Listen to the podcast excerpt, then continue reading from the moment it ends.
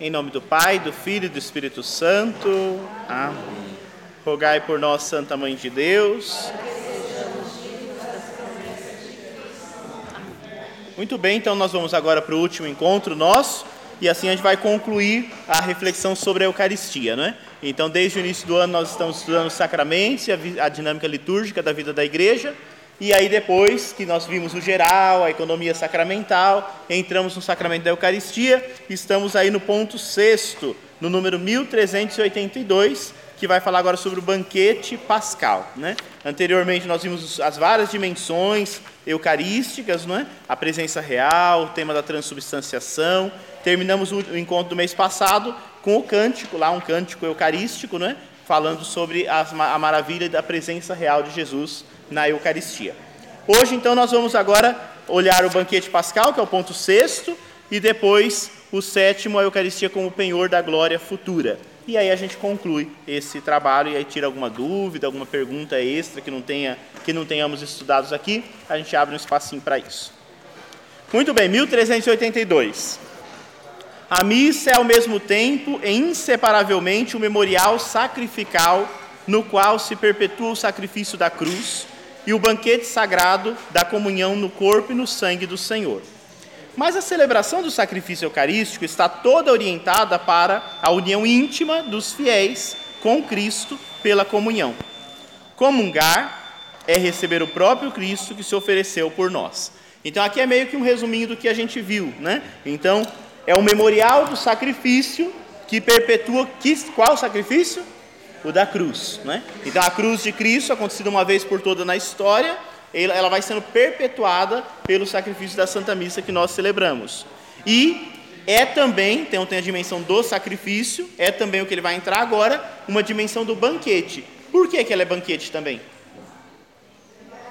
Pensa. É o alimento. E o alimento, mas por que, que é alimento? Para nossa alma. Bom, a gente falou do sacrifício, por que, que é sacrifício? Por causa da cruz, né? Então, é, ela é sacrifício porque ela lembra e leva a gente para a dimensão da cruz. Por que, que é banquete? Leva a gente para onde? Para que momento da história da salvação?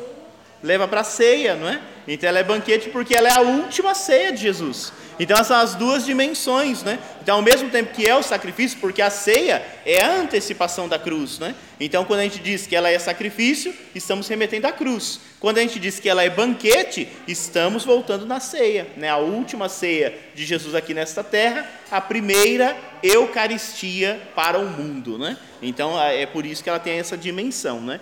E ela está toda orientada para a nossa íntima comunhão com Cristo, os fiéis com Cristo. Então, para entrar em comunhão, em união com Jesus. Então, quando, por isso que a gente usa o termo comungar. Né? Então, não é comungar simplesmente porque nós vamos comer o pão, mas é porque nós vamos entrar em íntima união com Jesus Cristo. Então, a gente vai participar do, do, do, desse banquete que é a sua paixão, morte e ressurreição. Atualizado para nós, nos traz a salvação. Né? Então, é, é essa dimensão.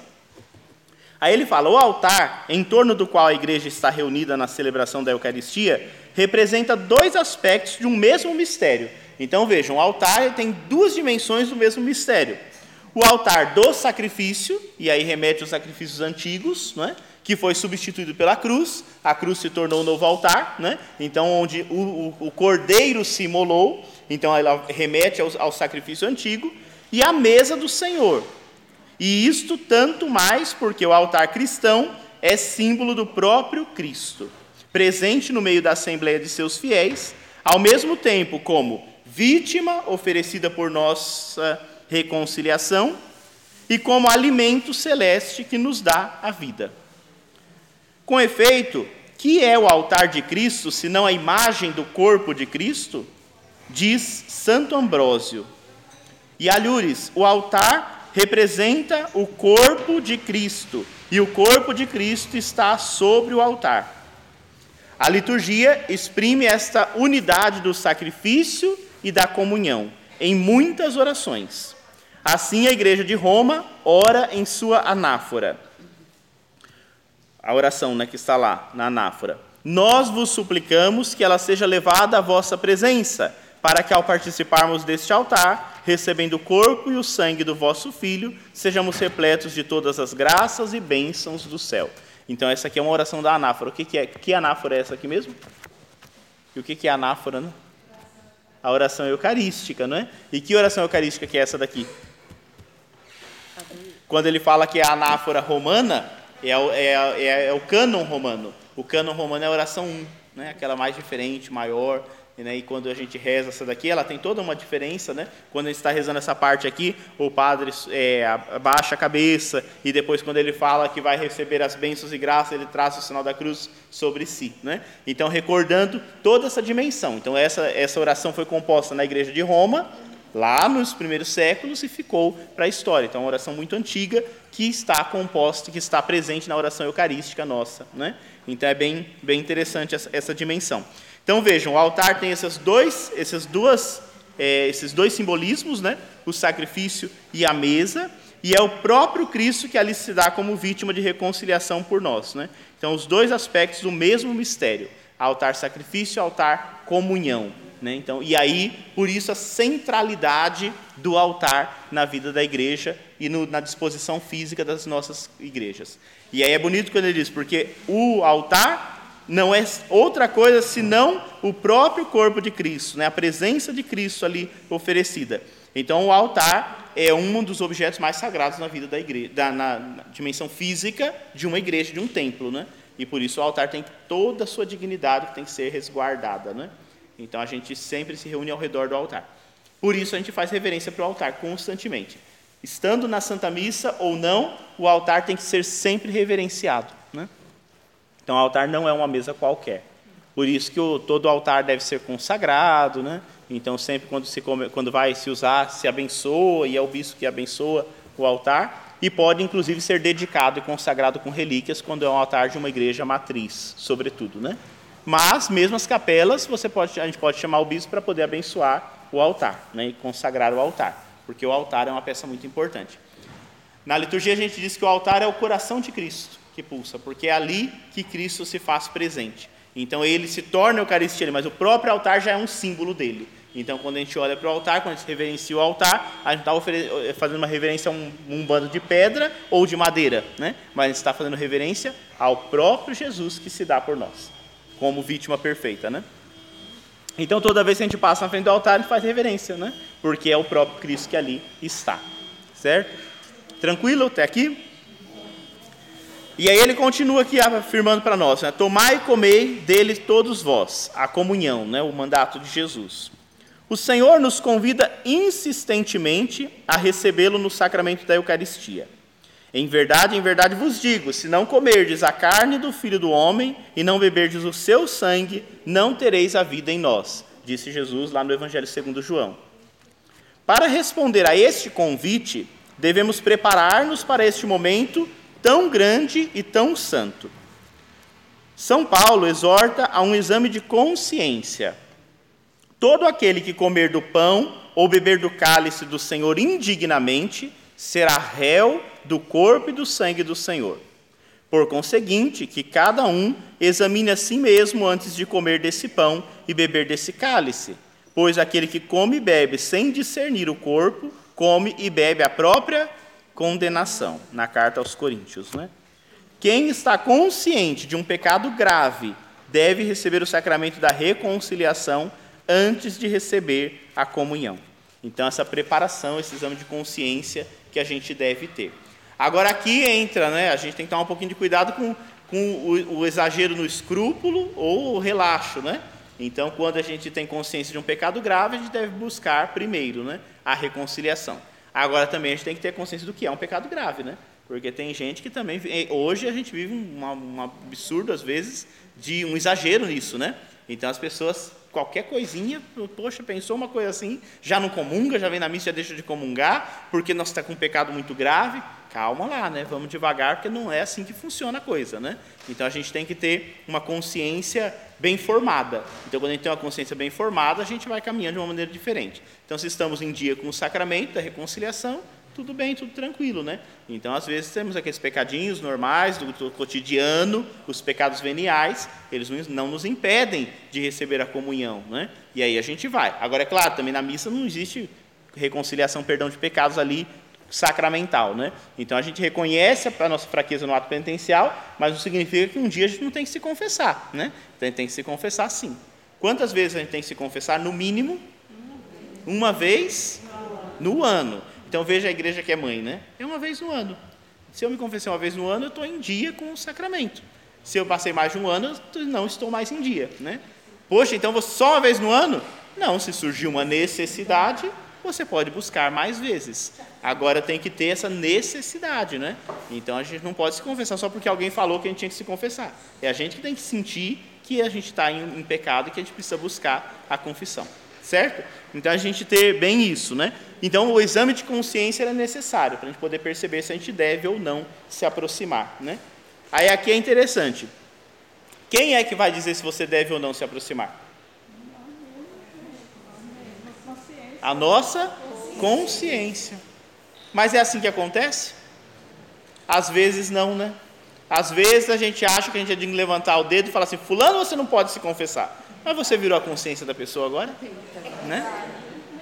A consciência da pessoa é uma coisa importantíssima. Aqui no, no catecismo diz lá, um dos padres da igreja fala: a consciência é o sacrário da alma.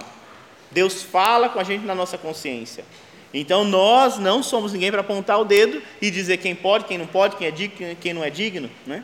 Então a gente deve formar a consciência das pessoas, ajudá-las a entender isso tudo, mas nós não somos ninguém para apontar o dedo para dizer se pode ou não pode, e nem tirar ninguém da fila da comunhão.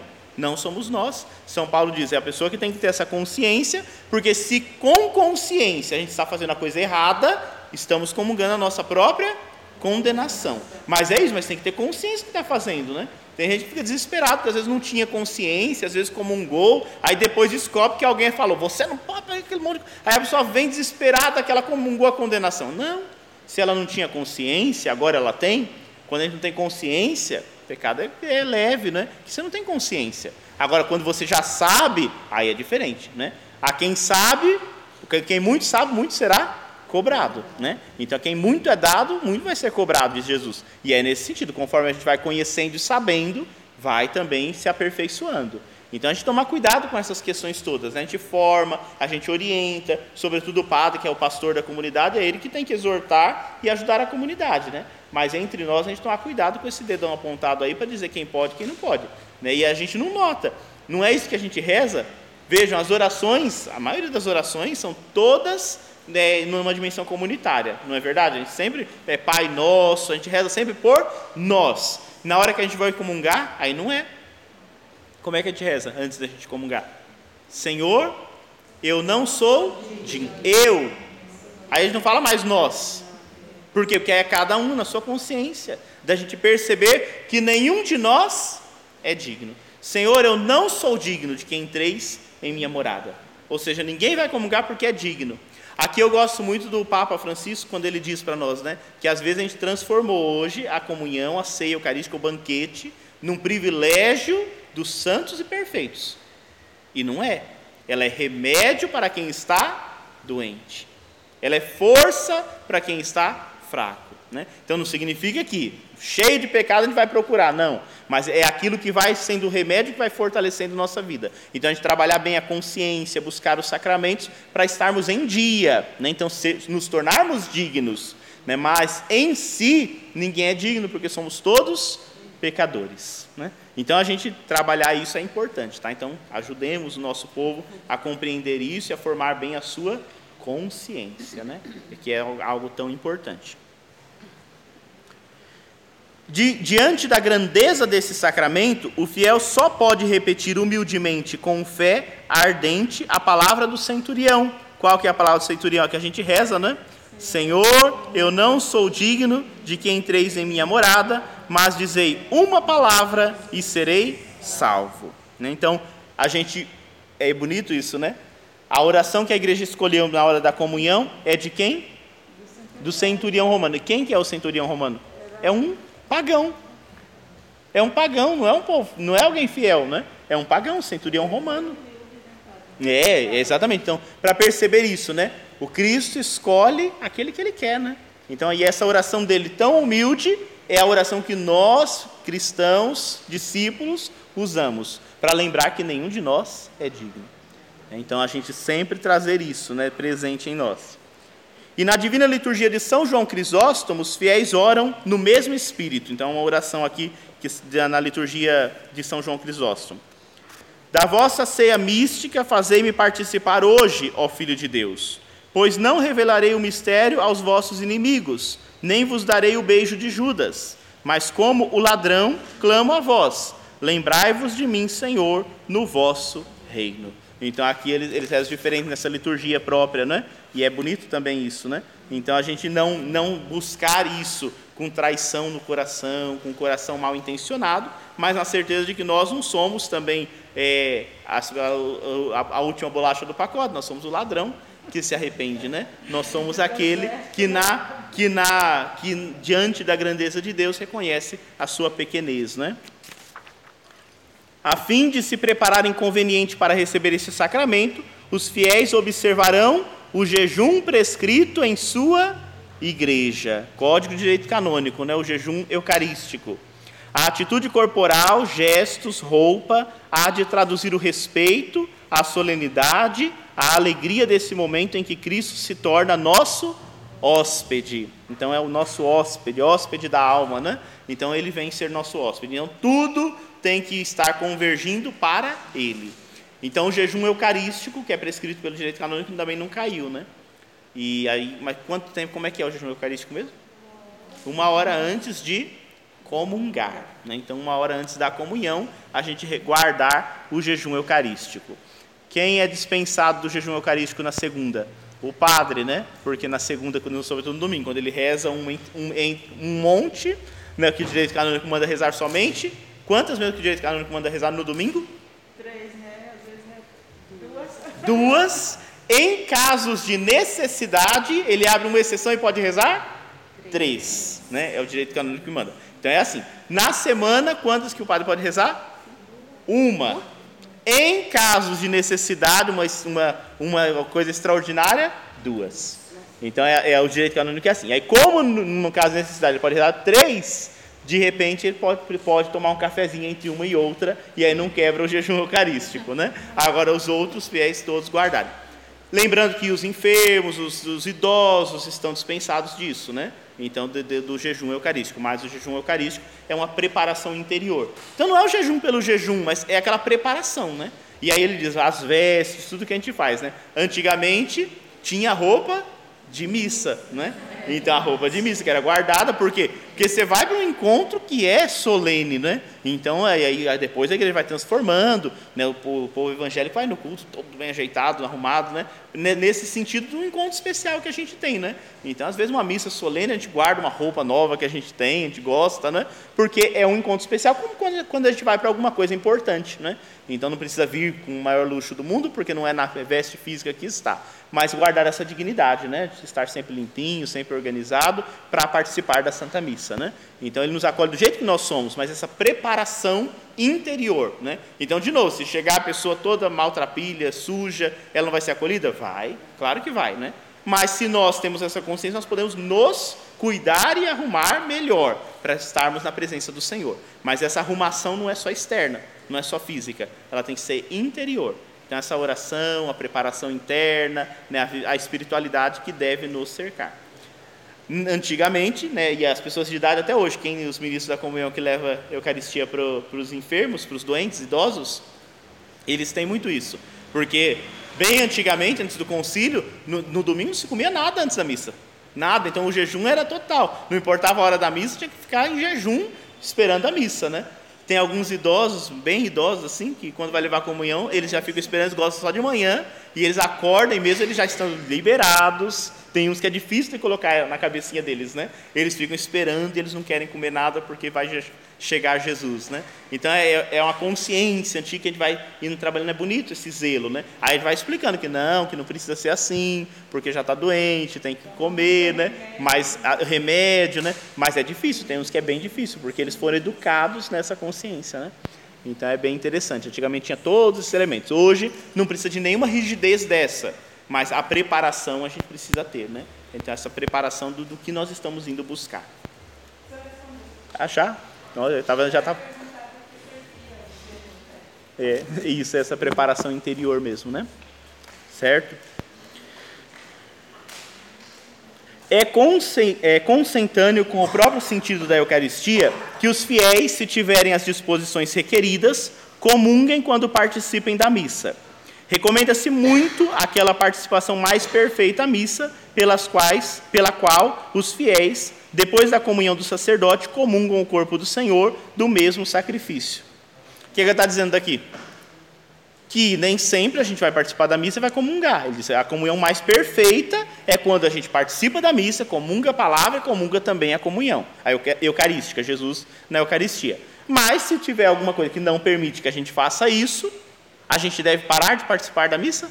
Não. Não, de jeito nenhum porque essa participação vai nos santificando. Então, é sempre isso. E aí, sempre a missa pela trivalidade, primeiro o padre tem que comungar e depois, então, todos os fiéis. Então, sempre o padre comunga e aí, a partir daí, todos os fiéis. E aí, nessa comunhão, a gente abre também a comunhão que a gente chama hoje de comunhão espiritual, para aqueles que, por algum motivo, não podem, né? mas que estão ali comungando verdadeiramente do Senhor, porque estão com o coração bem preparado. Então, a gente alimentar e ensinar isso é muito importante, né? Porque a palavra é importante e porque Jesus Eucarístico está ali. Né? E a gente não viu que, mesmo quando termina a missa, ele continua nas espécies sagradas que estão guardadas no sacrário. Então a presença dele real é muito importante. Então a gente estar na presença dele. Então não deixar de buscar jamais a Eucaristia. Né? A igreja obriga os fiéis a participar da divina liturgia quando? Aos domingos e nos dias festivos e a receber a Eucaristia pelo menos uma vez ao ano, se possível no tempo pascal, preparados pelo sacramento da reconciliação. Mas recomenda vivamente aos fiéis que recebam a Santa Eucaristia nos domingos e dias festivos, ou ainda com maior frequência e até todos os dias, se for possível, né? Então, aí são recomendações. A igreja obriga, nosso dever, né? Então, qual é o dever do cristão? Receber a Eucaristia todos os domingos e dias festivos, que são os dias santos de guarda que a gente diz, né? Então, os domingos e os dias festivos. Então, são aquelas solenidades que são dias santos que a gente deve buscar. É, qual seria uma delas aí? Está chegando uma já. Natal, né? Então, não importa o dia da semana que cair, Natal é obrigação participar, né? Quinta-feira Santa a sábado, o trido pascal como um todo, né? Solenidade da Santa Mãe de Deus, que é o dia primeiro do ano, civil, né? Então tem algumas solenidades aí que são importantes, são dias santos de guarda. Não são todas, mas algumas delas são são dias santos e a gente deve participar.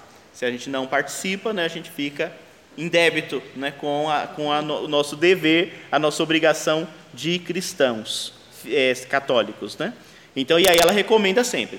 E aí diz assim, por que ela diz pelo menos uma vez no ano? Então, você pode participar por algum motivo você não receber, mas você não pode criar um hábito. Tem gente que às vezes vai sempre na missa, confessa, mas cria um hábito de não, não comungar.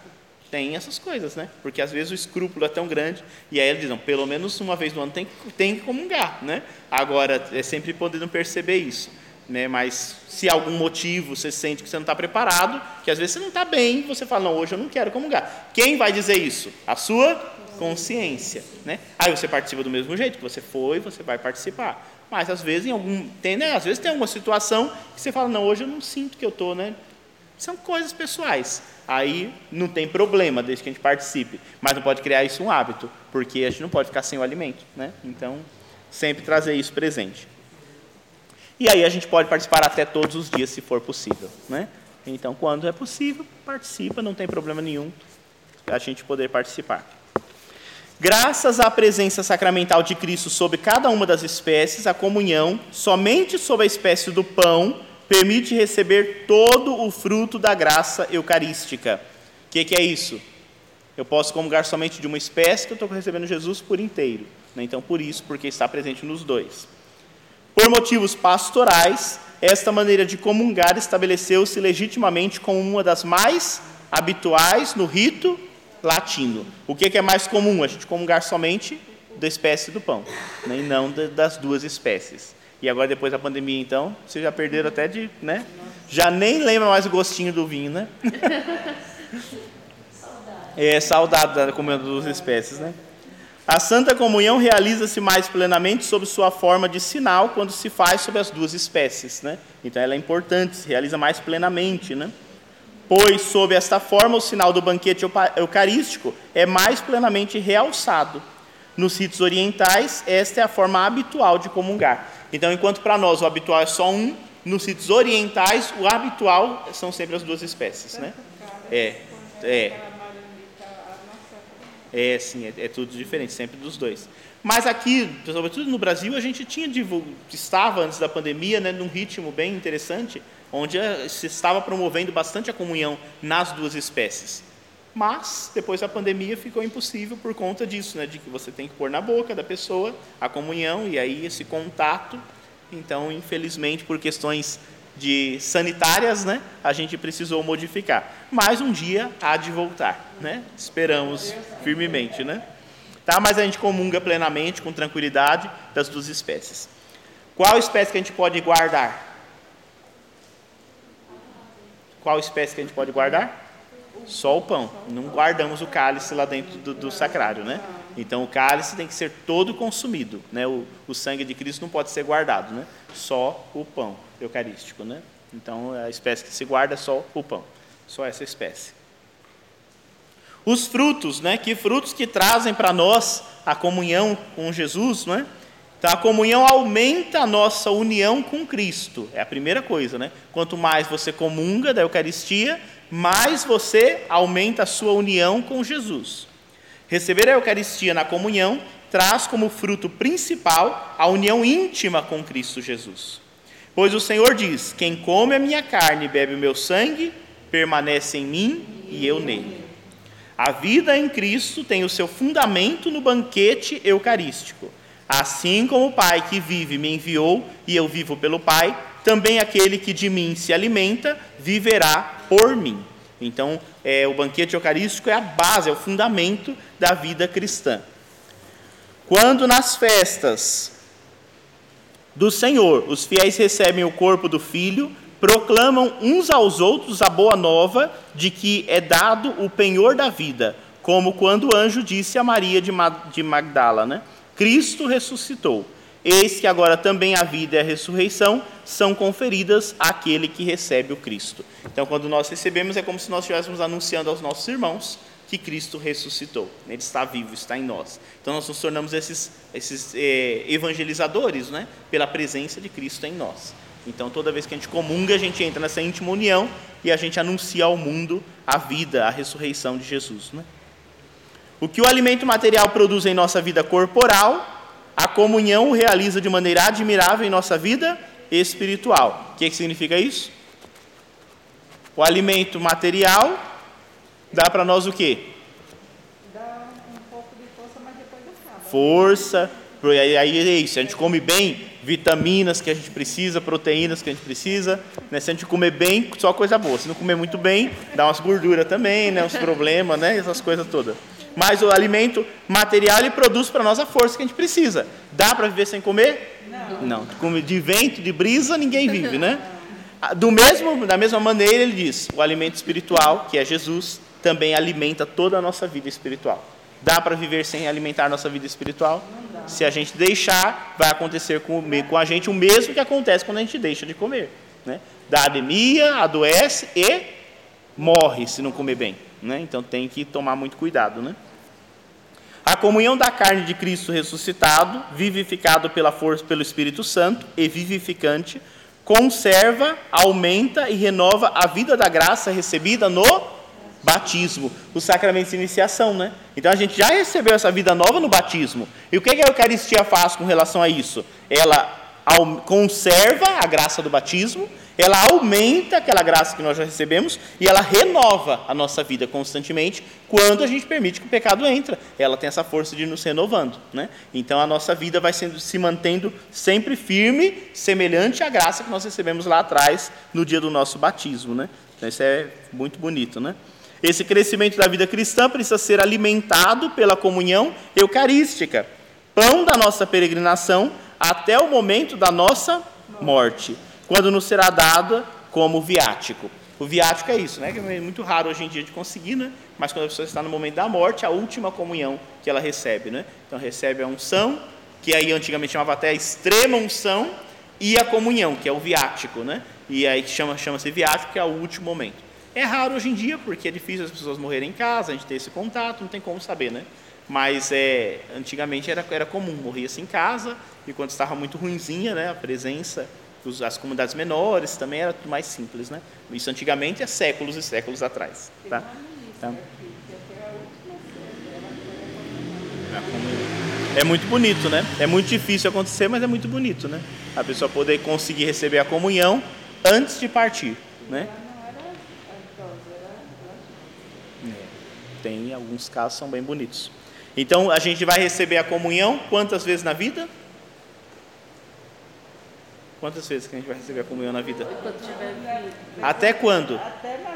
Até morrer. Até a hora da morte, né? Então é exatamente. É isso que ele está dizendo. Então a gente tem que comungar sempre, a partir do momento que a gente começou a comungar, sempre até a hora da morte, né? Então não tem idade para parar de comungar. Né? Não tem. E aí por isso que é a importância de quando a gente fica idoso, a gente não pode mais sair de casa, a gente ter uma pastoral bem organizada para que a gente possa continuar recebendo a comunhão. Né? E aí avisar e dizer, não é? porque é isso, um dia alguém vai cuidar de nós. E aí a gente precisa deixar tudo bonitinho, né? Não se preocupar em deixar só os testamentos para poder dividir os bens. Se preocupar em dizer, ó, quando eu ficar velhinho, não deixa, não me deixa sem a comunhão. Procura o padre, procura a igreja que eu quero receber a comunhão, né?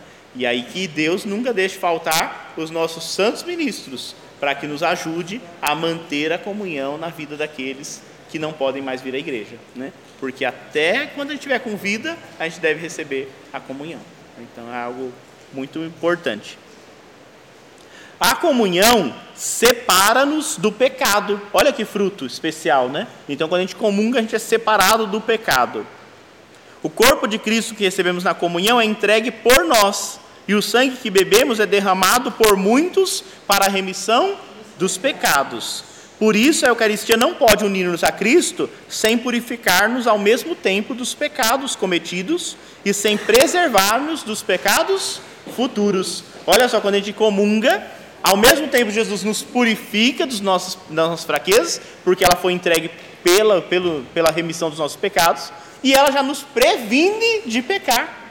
Já é um antídoto, né? Ela vem, é uma vacina para nós, né? Para a gente não pecar. Então já vai nos ajudando, porque quanto mais a gente vai comungando, mais a gente vai ficando sábio para fugir das ocasiões de pecado, né? Então tudo isso vai nos ajudando muito, né?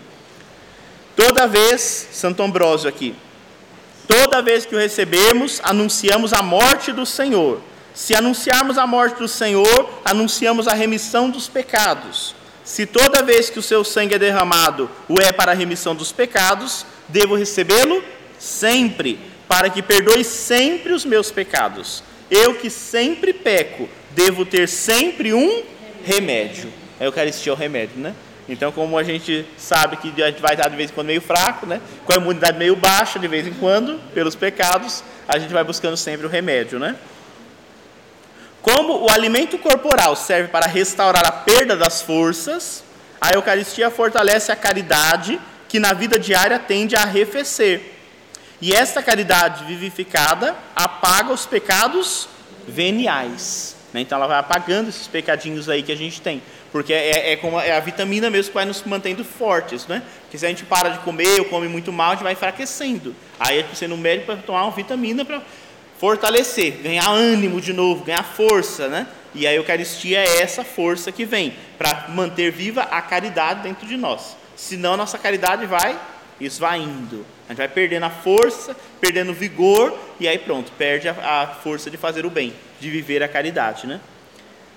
Ao dar-se a nós, Cristo reaviva o nosso amor e nos torna capazes de romper as amarras desordenadas com as criaturas e de enraizar-nos nele. Visto que Cristo morreu por nós por amor, quando fazemos memória de sua morte no momento do sacrifício, pedimos que o amor nos seja concedido pela vinda do Espírito Santo.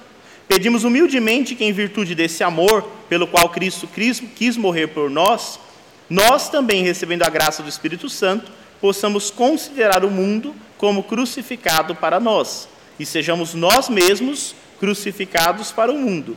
Tendo recebido o dom de amor, morramos para o pecado e vivamos para Deus. Santo Fulgêncio, São Fulgêncio, né, de Ruspe. Pela mesma caridade que acende em nós a Eucaristia, nos preserva dos pecados mortais futuros. Então vejam, primeiro ela apaga os nossos pecados veniais e nos preserva de um pecado mortal futuro, né? Para que a gente evite, ela vai nos ajudando a evitar esses pecados futuros. Quanto mais participamos da vida de Cristo e quanto mais progredimos em sua amizade, tanto mais difícil de ele separar-nos do pelo pecado mortal, tanto mais difícil de ele separar-nos pelo pecado mortal. Então, pela amizade que a gente tem com Jesus, vai ser muito mais difícil um pecado vir nos separar dele, porque a nossa amizade está bem fortalecida. E uma amizade bem fortalecida não tem mal que derrube. Não é assim? Você tem um amigo de verdade, pode alguém vir tentar destruir sua amizade, né? Mas se a amizade ela é verdadeira mesmo, não consegue destruir, né? Então, agora, se a amizade está meio abalada, estremecida, qualquer fofoca põe a perder, não é?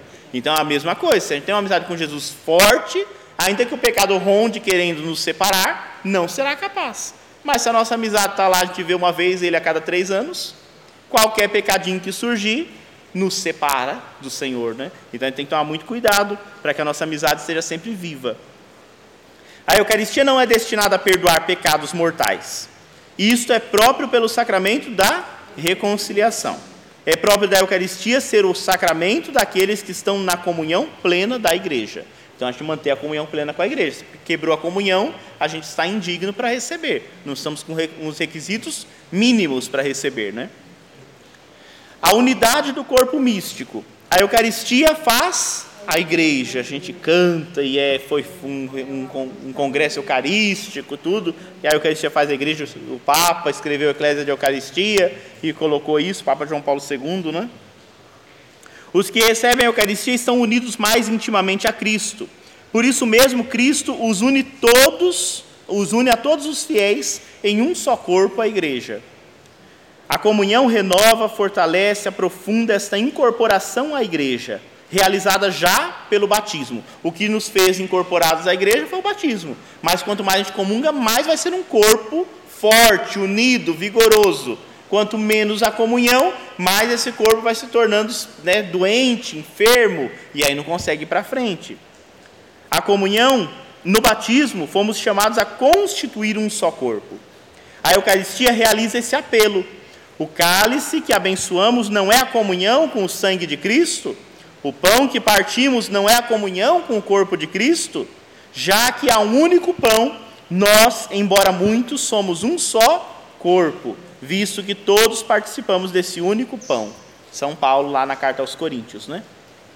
Se sois o corpo e os membros de Cristo, é o vosso sacramento que é colocado sobre a mesa do Senhor, recebeis o vosso sacramento. Respondeis amém, sim, é verdade, aquilo que recebeis, e subscreveis ao responder.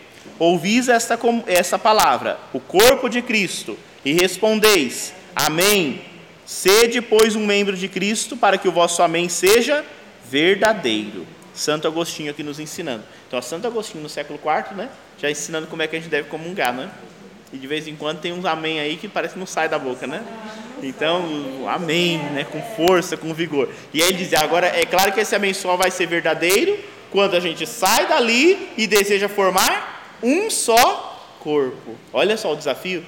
Você comunga ali, diz amém, mas depois você não quer ser um corpo com seu irmão? O seu amém não é verdadeiro. Então, os desafios, né? Que comungar. Por isso que tem um canto também antigo e bonito que diz que comungar é tornar-se um perigo. É, se calarem a voz dos profetas, né? Já ouviram esse canto, né? É velho, né?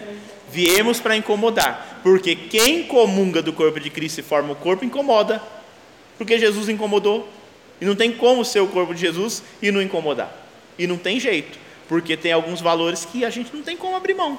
porque somos esse corpo unido, né? Então, é, comungar é um perigo, porque se a gente comunga indignamente, a gente dá um contra-testemunho no mundo.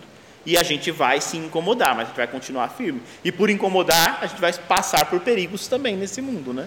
Então é interessante a, a, a, poesia, né, que vai nos ajudando a entender os mistérios da fé, né?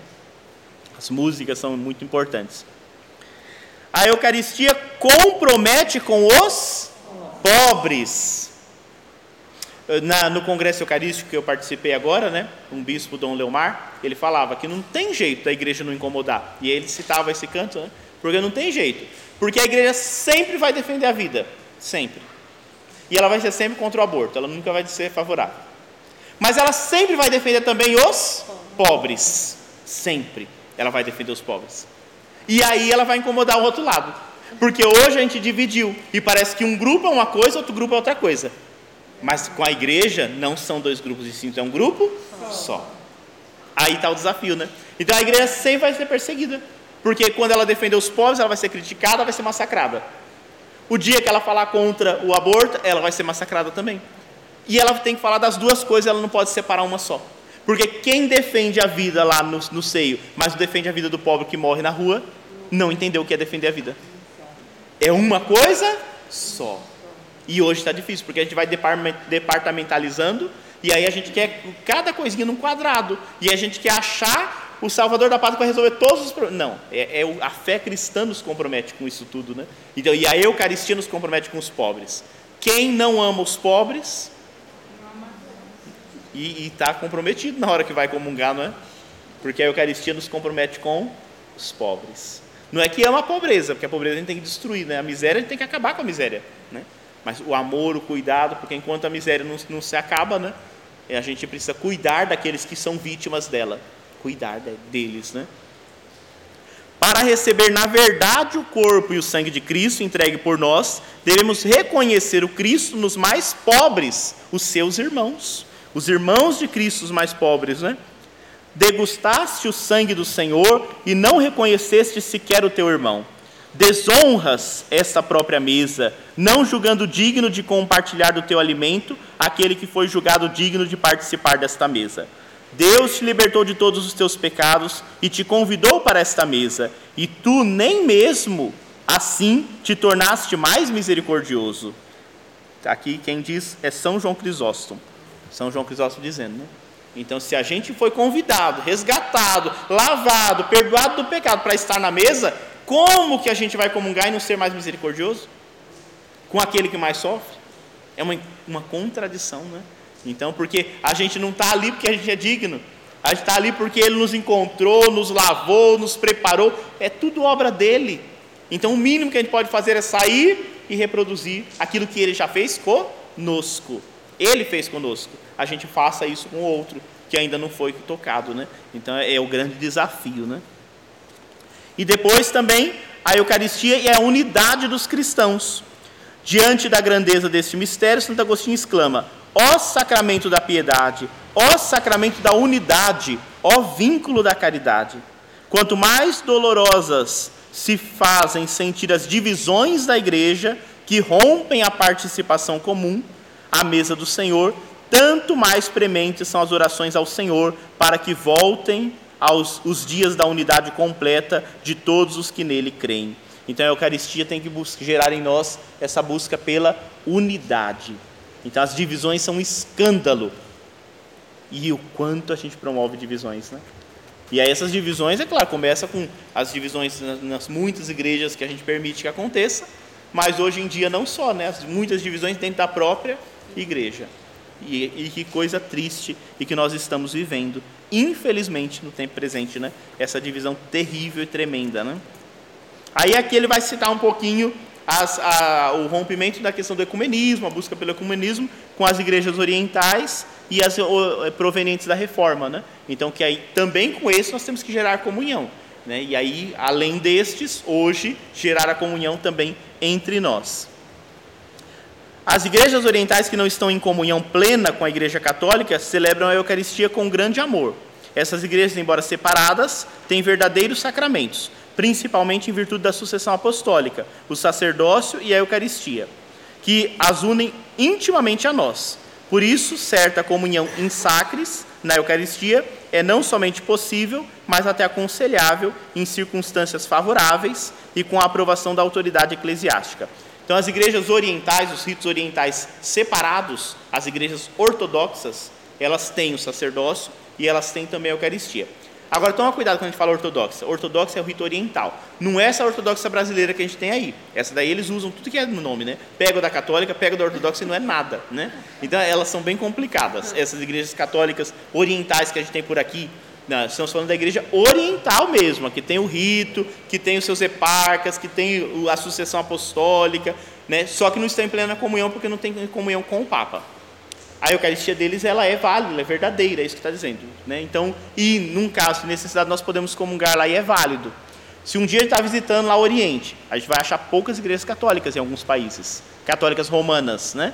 Aí a gente encontra lá um rito oriental, é uma igreja que não tem plena comunhão. É o dia do Senhor, a gente pode comungar lá, nesses casos que vai valer, é válido, né? Agora, claro que no dia a dia não, né? Mas são as igrejas orientais de verdade, as ortodoxas verdadeiras, né? Não essa monte de bagunça que tem hoje em dia. Então, cuidado, não veja a ortodoxa e acha que é. Não, toma cuidado, porque essas brasileiras, elas são fruto de uma divisão interna terrível, né? E aí eles usam esse termo, mas não estão em comunhão com as igrejas orientais, né? E as comunidades eclesiais oriundas da reforma, que a gente chama as protestantes, depois mais um monte que vai surgindo, separadas da igreja católica, em razão sobretudo da ausência do sacramento da ordem, não conservam a substância própria e integral dos mistérios eucarísticos. Ou seja, eles não têm Eucaristia porque eles não têm o sacramento da ordem. Então, como não tem sacerdotes, não tem Eucaristia. Né? Por esse motivo, a intercomunhão eucarística com essas comunidades não é possível para a Igreja Católica. Todavia, essas comunidades eclesiais, quando fazem memória da Santa Ceia, da morte e da ressurreição do Senhor, professam que a vida consiste na comunhão com Cristo e esperam a sua vinda gloriosa. Então, aqui a igreja, e isso é fruto do Vaticano II, valorizando também os momentos em que essas comunidades fazem memória da ceia do Senhor. Né? Então, é algo bonito também e que deve ser valorizado, porque é uma comunhão com Cristo de alguma forma. Né? Quando urge uma necessidade grave, há critério do ordinário. Quem é o ordinário? Uh -uh. O bispo. Né? Quando fala ordinário aqui, é o bispo. Né? É o bispo. Os ministros católicos podem dar os sacramentos, Eucaristia, penitência e unção, aos outros cristãos que não estão em plena comunhão com a Igreja Católica, mas que pedem espontaneamente. É preciso então que manifestem a fé católica no tocante a esses sacramentos e que apresentem as disposições exigidas. Né? Então, se alguém não está em plena comunhão, mas pedir esses sacramentos por algum motivo justo, professar a fé, eles podem até receber. Né? Mas quem dá a liberação é o ordinário. O ordinário é só o bispo, tá bom? o ordinário de uma igreja é, é o, é o que tem a plenitude do grau da ordem, por isso que é o ordinário, né? É o bispo. É um termo meio esquisito, né? é, não, não é esse tipo de ordinário. é o ordinário. É, é o bispo, tá bom? É o que. É ele recebeu o grau pleno da ordem, né? E aí tem alguns padres que o bispo pode delegar para algumas funções que ele vai dar essa, essa autoridade. Aí é engraçado que fica pior, né? Porque são ordinários, mas eles não têm a ordem, não foram ordenados bispos, então eles são ordinários sem caráter, né? É o caso dos vigários episcopais, né? Eles são ordinários sem caráter, porque eles não foram ordenados para aquilo, mas o bispo deu a autorização para ele. É, tem, tem isso o vigário geral é um ordinário sem caráter, né? A gente brinca, porque os termos são engraçados, mas o termo correto é esse, jurídico é esse, né? E vamos concluir, achei que ia sobrar tempo, mas não vai sobrar não, porque eu falo demais. Senhor da misericórdia, né? O ponto 7, a Eucaristia, penhor da glória futura. Aqui é a dimensão escatológica do fim último, né? Em uma oração, a igreja aclama o mistério da Eucaristia, né? E aí aqui a tradução. Ó banquetes, ó sagrado banquete, em que de Cristo nos alimentamos. Celebra-se a memória de sua paixão, o Espírito é repleto de graça e se nos dá o penhor da glória. Se a Eucaristia é o memorial da Páscoa do Senhor, se por nossa comunhão ao altar somos repletos de todas as graças e bênçãos do céu, a Eucaristia é também a antecipação da glória celeste. Então, por isso que a gente diz que é um pedacinho do céu aqui na terra. Ela é uma antecipação da glória, né? Quando da última ceia o Senhor mesmo dirige o olhar de seus discípulos para a realização da Páscoa do reino de Deus. Desde agora não bebereis desse fruto da videira, até aquele dia em que convosco beberei o vinho novo do reino de meu Pai. Toda vez que a igreja celebra a Eucaristia, lembra-se dessa promessa, e seu olhar se volta para aquele que vem. Em sua oração, suspira por sua vinda. Maranatá. Vem, Senhor Jesus. Venha a vossa graça e passe esse mundo. Então a gente clama que chegue a glória definitiva. Então, em toda a missa, a gente diz: Vem, Senhor Jesus. Você está pedindo que o mundo se acabe, né? Aí está falando que se conclua a obra, né? Então, um dia a gente vai pedir, ele vai vir, né? Aí é concluiu a obra definitivamente. No tempo do advento é o tempo especial onde a gente clama a vinda do Senhor, né? Então, esse Maranatá é muito dito no tempo do advento que está se aproximando. A igreja sabe que desde agora o Senhor vem em, em, em sua Eucaristia e que ali ele está no meio de nós. Contudo, essa presença é velada. Por isso, celebramos a Eucaristia, aguardando a bem-aventurada esperança e a vinda de nosso Salvador Jesus Cristo, pedindo saciar-nos eternamente da vossa glória, quando enxugardes toda lágrima dos nossos olhos. Então, contemplando-vos como sois, seremos para sempre semelhantes a vós, e cantaremos sem cessar os vossos louvores por Cristo Senhor nosso. Dessa grande esperança, a dos, no, dos céus novos e da terra nova, nos quais habitará a justiça, nós temos penhor mais seguro, sinal mais manifesto do que a Eucaristia. Com efeito, toda vez que é celebrado este mistério, opera-se a obra da nossa redenção, e nós partimos um mesmo pão que é remédio de imortalidade, antídoto não para a morte, mas para a vida eterna em Jesus Cristo. Então é, é a preparação para essa vinda futura e definitiva. Então, quando a gente está ali celebrando, também estamos aguardando. Por isso que quando há consagração, a gente pede para que ele venha, no sentido que nós temos consciência de que a nossa vida não é para este mundo, mas é para a vida que há de vir. Aqui está a nossa missão, não é? Mas a nossa vida não está, não encontra plenitude aqui. Né? Aqui é tudo passageiro. Então, esse é o último ponto, a questão da glória futura, a dimensão escatológica da Eucaristia, onde a gente une o céu e a terra né, em, um, em um só clamor, em uma só oração. Então, o céu é uma grande missa. Eu, quem não gosta da missa está perdido, né? Porque como é que vai ser no céu, né? Que é a grande liturgia celestial, né? Onde a gente só canta santo, santo, santo, né? Muito bem assim a gente conclui. Aí tem o resumo, o resumo resume tudo, por isso ele é grande. Acho que nem vai dar tempo, não precisa a gente ler, não sei, né, pelo horário. Ah, ou resumo, ou lemos, o que, vocês acham? Lemos o resumo? E aí esse resumo é de tudo que a gente estudou até aqui da Eucaristia, sobre o sacramento da Eucaristia. Jesus disse: Eu sou o pão vivo descido do céu. Quem comer desse pão viverá eternamente. Quem come a minha carne e bebe meu sangue tem a vida eterna. Permanece em mim e eu nele. Então, a fundamentação bíblica por primeiro. A Eucaristia é o coração e o ápice da vida da igreja. Lembra que eu falei? É o coração e o ápice, que significa? O ponto mais alto da vida, né? tudo conduz para lá. Pois nela Cristo associa sua igreja e todos os seus membros ao seu sacrifício de louvor e de ação de graças, oferecido uma vez por todas na cruz a seu Pai. Por seu sacrifício, ele derrama as graças da salvação sobre o seu corpo, que é a igreja. Então a gente se associa a Ele e Ele derrama sobre nós a graça da salvação, que é sua, no seu corpo, que é a sua igreja. A celebração eucarística comporta sempre, então essas partes da celebração eucarística, né? A proclamação da palavra de Deus, a ação de graças a Deus Pai por todos os seus benefícios, sobretudo pelo dom de seu Filho, a consagração do pão e do vinho e a participação no banquete litúrgico pela recepção do corpo e do sangue do Senhor. Esses elementos constituem um só e mesmo ato de culto. Então, todos eles têm que estar presentes no culto. Né? E é isso que vai fazer a Eucaristia ser válida, né? todos eles, não um só. A Eucaristia é o memorial da Páscoa de Cristo, isto é, da obra da salvação realizada pela vida, morte e ressurreição de Cristo. Obra essa tornada presente pela ação litúrgica. Então, a Eucaristia é sempre o memorial da Páscoa do Senhor. E a Páscoa envolve toda a sua vida e todo o mistério também da morte e ressurreição. É Cristo mesmo, sumo sacerdote eterno da nova aliança, que agindo pelo ministério dos sacerdotes, oferece o sacrifício eucarístico. Então, quem é que, que, que, preside ali a Eucaristia? É o próprio Cristo, porque ele é o eterno e sumo sacerdote. Mas ele age na pessoa daquele que ele escolheu, que é o ministro ordenado. Né? E é também o mesmo Cristo realmente presente sobre as espécies do pão e do vinho, que é a oferenda do sacrifício eucarístico. Então, ele mesmo é o sacerdote, ele mesmo é o dom, ele mesmo é o altar, que age por meio dos diversos ministérios que ali vão se formando. Né? Só os sacerdotes validamente ordenados podem presidir a Eucaristia e consagrar o pão e o vinho, para que se torne o corpo e o sangue do Senhor. Então, só o sacerdote ordenado validamente, porque se for ordenado invalidamente, também não tem como.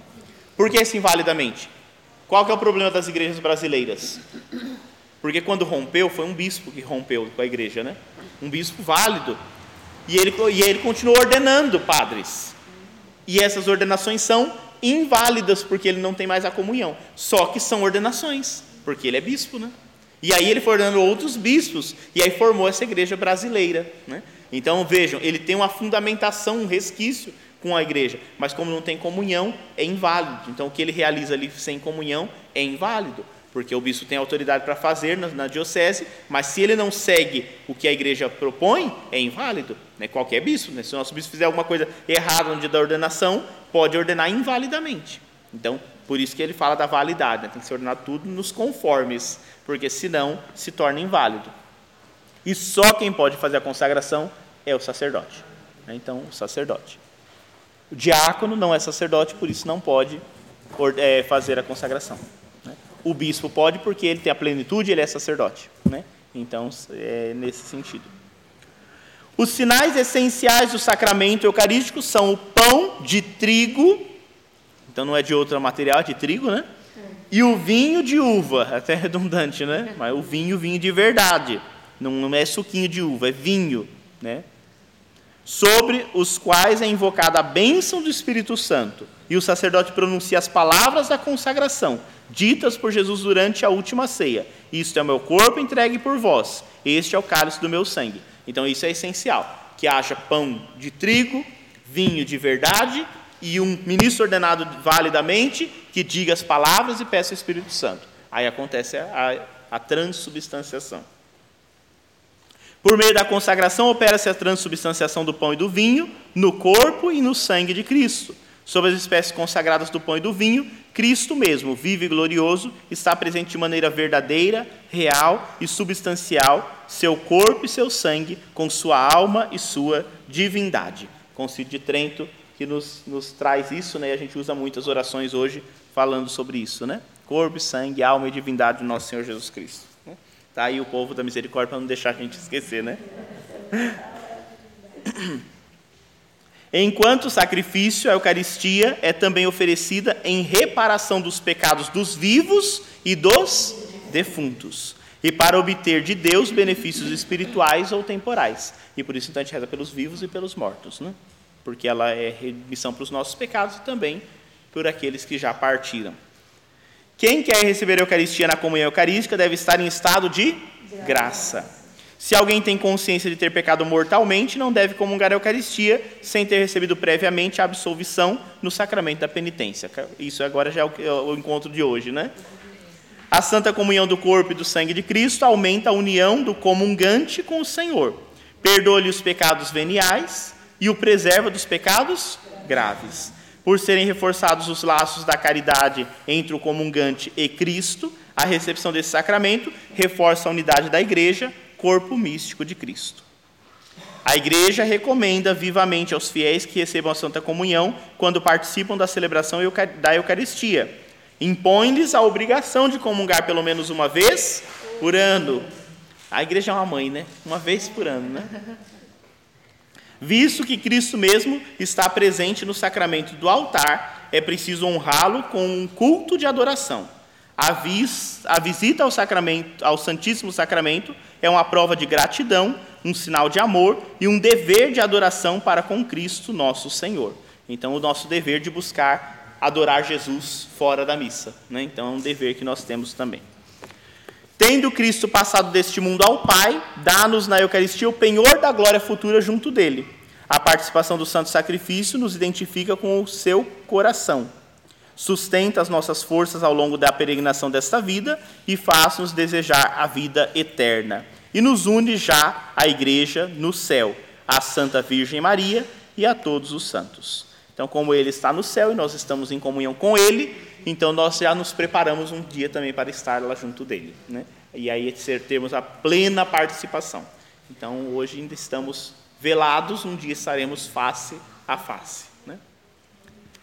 E assim a gente conclui o nosso, o nosso, a nossa escola de evangelizadores. Né? Então, estudamos a primeira sessão inteira, na segunda sessão vimos a introdução e estudamos um dos sacramentos. Tem mais seis para vocês olharem né? e estudarem em casa e lerem e aprofundarem. Né? É sempre muito enriquecedor a gente aprofundar a nossa fé. Alguma dúvida? Alguma questão que tem que ser dita? Fale agora ou cale-se para sempre. Até uma próxima reformação, né? Tranquilo? Nenhuma dúvida? Todas as dúvidas? Cada, gente, cada vez que a gente estuda, a gente vê mais ainda como a nossa igreja é paga. Como a nossa igreja É é. É. É, se a gente conhece, por exemplo, se a gente conhece mesmo, não tem como largar, né? A igreja. Então, por mais desafios que ela tenha, suas fraquezas que são nossas, né? E elas transparecem por aí, elas não mancham a beleza que é a igreja, né? Então, quando a gente conhece mesmo, aí eu volto naquela imagem da, da amizade, né? Quando a gente tem essa, nada consegue. Então, às vezes, o erro, as dificuldades que a gente vê aqui acolá, elas não impedem, não tiram a beleza do ser igreja, né? E aí a nossa missão de rezarmos pela nossa igreja para que ela seja santa, né? E nós sermos santos, porque quanto mais nós formos santos, mais a igreja vai viver a santidade, né? Então é, é- isso é muito bonito, né? Então quanto mais a gente conhece, mais firmes a gente fica. Mais a gente ama. né?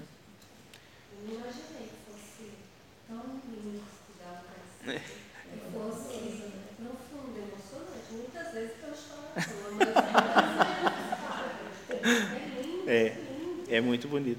E é bom, é bonito porque ele traz muitos padres da igreja, né? Os padres da igreja têm falas assim fenomenais, né? Então sobre essa questão da caridade, né? Os padres da igreja vale muito a pena a gente ouvir, estudar, né? Então essa linguagem da Eucaristia, de todas as virtudes, né? Os padres da igreja, a patrística é muito enriquecedora e o catecismo traz muito disso, né? A patrícia são os primeiros, são os pais da fé, são os pais da igreja, né? Então, os primeiros séculos foram constitutivos da, da toda a linguagem teológica que a gente tem, a formulação do- da nossa fé. Então, são esses pais apostólicos, os pais da- do início da igreja. Então, quando ele fala da patrística, os padres da igreja, são esses os primeiros séculos. Esses que a gente ouviu, São João Crisóstomo, Irineu, né, Agostinho, todos eles compõem aquilo que a gente chama de patrística. Então, são os padres primordiais lá da fé que desenvolveram toda a linguagem. Foram eles que nos ensinaram sobre a Trindade, porque no começo aprender sobre isso, sobre a Eucaristia, né? Então, é muito enriquecedor. É sobre isso, sempre. Então, desde Jesus, os apóstolos, até o século IV, século V, né? Então, esse período ali de ensinamento, a gente chama de patrística. Aí depois, quando entra a Idade Média, aí muda, porque aí entra a escolástica, né? E aí são aqueles outros padres da igreja que vão ensinar, só que eles vão aprofundando de uma outra forma. É uma outra corrente, é uma outra escola, né? Então aí a gente fala meio que fecha a patrística, né? Fica nesse, nessa maneira de falar, começa uma nova abordagem da fé, né? Acabou, né? Então, vamos ficar em pé e vamos rezar e agradecer a Deus. Estamos na igreja, né? E a gente falou tanto da Eucaristia, então vamos olhar para o sacrário que ali está, não é? Para esse altar, onde o Senhor nos alimenta constantemente, alimenta o seu povo, né? E vamos então pedir que Jesus Eucarístico derrame suas bênçãos sobre nós, sobre a nossa vida, sobre a nossa família paroquial. Graças e louvores se deem a todo momento. Graças e louvores se deem a todo momento. Graças e louvores se deem a todo momento. Santíssimo e Diviníssimo Sacramento. Glória ao Pai, ao Filho e ao Espírito Santo. Como era no princípio, agora e sempre. Amém. O Senhor esteja convosco. Ele está no meio de nós. Abençoe-vos o Deus Todo-Poderoso, Pai, Filho e Espírito Santo. Amém.